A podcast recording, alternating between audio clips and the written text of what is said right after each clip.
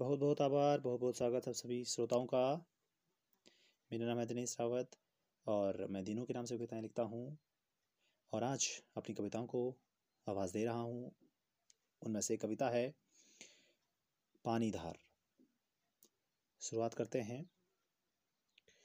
पर्वतराज के दर्रे से निकली एक पानी धार शुरू हुआ सफ़र नदी का, जाना है धरापार। विहंगम संगम दृश्य से जोड़े कई अपने में धार समाकर खुद में यूँ ही ले चले वह धरा पार बहती हुई पर्वत ढलानों में बनाए झरने अपार। घाटियों में सांधो बनाए नवजीवन आधार। बसाए कई नगर गतिमान रखे वन विहार। जोड़े जीवन को खुद से बने वह प्राणी प्राण। करते निर्वहन वह जिम्मेदारियाँ। जब पहुँचे धरा पार तो समुद्र मिलाकर खुद में दिए उसे आभार। बहुत बहुत धन्यवाद।